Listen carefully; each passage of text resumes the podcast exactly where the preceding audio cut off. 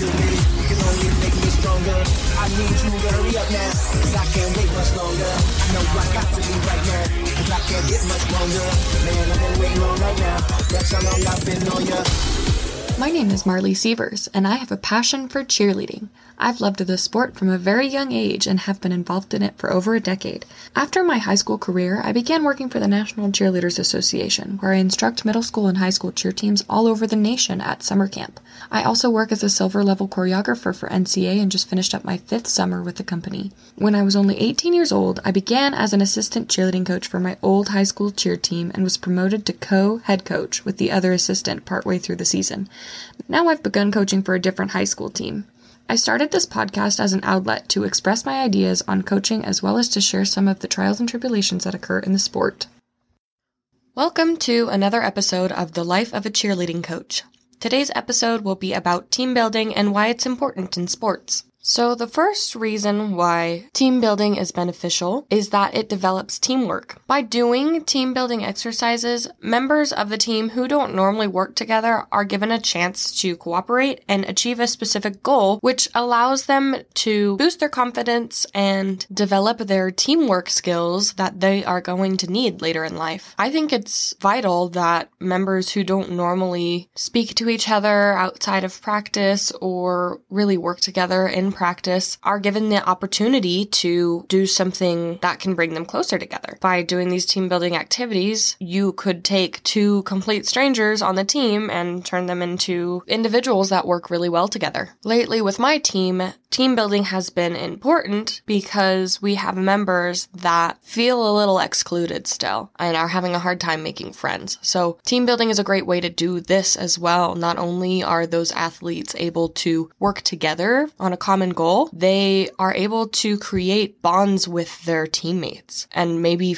build friendships. Another way that team building is beneficial for team sports is that it allows your athletes to come out of their normal setting and it gives them an opportunity to communicate in different ways. By doing this, they're allowed to think more creatively and connect with each other on a deeper level that isn't confined by their practice space. One other benefit is that team building makes it so natural leaders rise to the occasion when it's least expected. For example, if you split your team into smaller groups to do a team building activity, let's say they're doing a scavenger hunt there's always going to be one person in that group who emerges as a natural leader and they will take charge, not necessarily because they're being bossy, but because nobody else in that group is taking charge. So they feel it necessary to step up and be that leader for that group. Team building exercises allow coaches to discover who takes the lead when they are challenged. And this is also great when preparing for later seasons. Let's say your seniors are your captains this year. Do some team building exercises, see who really steps up to the occasion without being demanding, of course, and then you will know who's going to be a great leader for your team next season. Team building is also really important to eliminate cliques in sports. It's like every year, every season that I've coached or that everyone has coached, one of their main goals at the beginning of the year is to not have cliques and to be closer as a team. There is absolutely no way to accomplish that without doing team building activities. And we can talk about examples of team building activities later on, but you cannot have a team that works cohesively together and has zero drama unless you take the time out of your busy practice schedule to work on those team building activities. In reference to team building, Green Bay Packers coach Mike McCarthy has said, This is about culture. It's about developing the bonding between your players and coaches and support staff so it's very important. While Steelers defensive back Will Allen has stated, you get to know people in a more in-depth way. You have pockets of guys who hang out together. Now everyone hangs out together. And that's the goal of team building. You don't want your entire team to be made out of tiny groups of people. We should all be able to work together cohesively, especially because the ability to work with others is going to translate as a very strong skill later in life for your athletes. It doesn't really matter what profession they go into, your athletes need to be able to work with other people. If they can't develop that skill while they're in an extracurricular activity or a team sport, then they're not going to do so well when it comes to finding a job. Not only will this skill be beneficial for them in the workforce, having a strong bond amongst players creates trust. And with trust, there is less conflict. Especially in cheerleading, our flyers need to be able to trust their bases underneath them. Without developing teamwork and trust, they won't be able to perform to the best of their abilities. A strong bond will also encourage communication and increase collaboration, and a team that knows how to communicate knows how to win. According to an article in Forbes, the most successful and memorable team building events are ones that don't feel like a day at practice. It is thought that activities that overtly aim to draw in leadership lessons or practical takeaways are less powerful than simply just spending time together and sharing an experience or working towards a common goal. By doing this, your athletes are allowed to bond more organically and far more effectively. One activity that our team did recently was inspired by the book Have You Filled a Bucket Today? One of the other coaches that I work with came up with this brilliant idea to get tiny buckets for each of our athletes. They would each write their name on it and they would work in their stunt groups for a relay race. Some people would get a giant spoon, some people would get a medium sized spoon, and some people would get mini spoons. Basically, the spoons would represent how much they fill other people's buckets. And so you would want to be a giant spoon person so that you could fill your bucket with more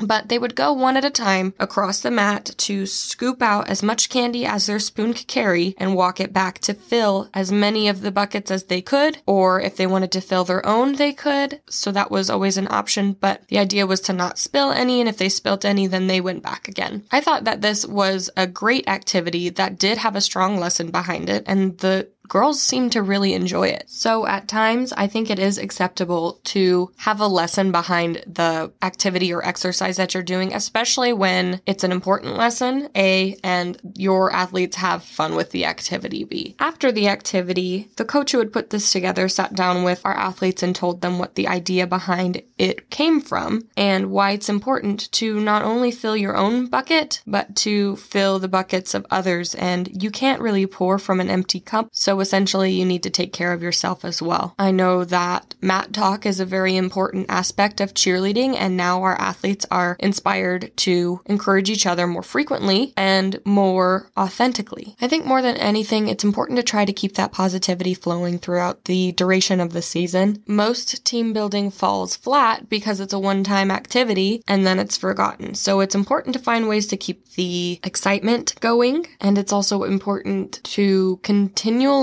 create opportunities for your athletes to connect in meaningful ways. Another activity that I really enjoy doing that I think has a great meaning behind it is the tap game. And the tap game comes from NCA camps. We did it last year at camp and we had such an amazing response that they continued that activity this year at camp as well. Essentially, everybody gets into a circle and they close their eyes. You could have some relaxing music going in the background. You have another coach coach help you pick some athletes to stand up. And so those athletes that stand up, there's only two of them. Them and the coaches are going to go around and tap people on the shoulder if they match what is said. So an example would be tap someone who inspires you to be a better version of yourself. So those athletes would go and tap somebody on the shoulder. Another example would be tap someone who speaks kindly about their teammates. And unfortunately, some people on your team might not get tapped. And that's kind of the point. After they all stand up and you communicate with them how they felt about the activity, some will say, okay, when I got tapped, I felt like I was being recognized for all of the hard work I was doing. When I didn't didn't get tapped, I felt like there was room for improvement. So this is a great way to give your athletes something to work on that isn't necessarily already written down in their goals. Their new personal goal could be a part of this activity. Maybe they didn't get tapped for being brave, so now they want to work on being more courageous at practice. Like I said, I really love this activity. It's very thought provoking. It's not necessarily them cooperating with each other as a team, but it does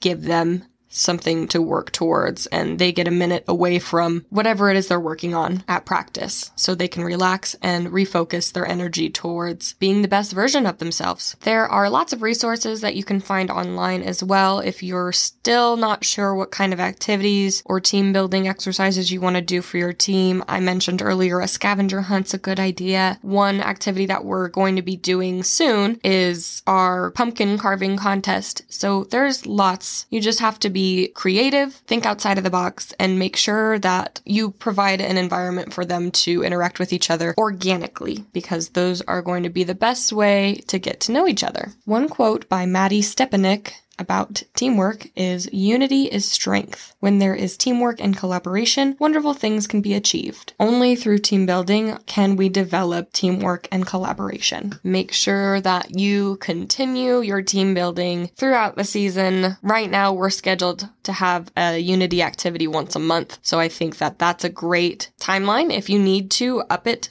to more than once a month, definitely make time for team bonding because it is super important and it will help your team in the long run. In today's episode, I talked about team building and the importance of it in sports. If any of the information in this episode resonated with you, be sure to share it with friends and family. To get notified when new episodes are posted, go sign up for my newsletter. The link is in the show notes. And be sure to follow The Life of a Cheerleading Coach on Instagram and Facebook.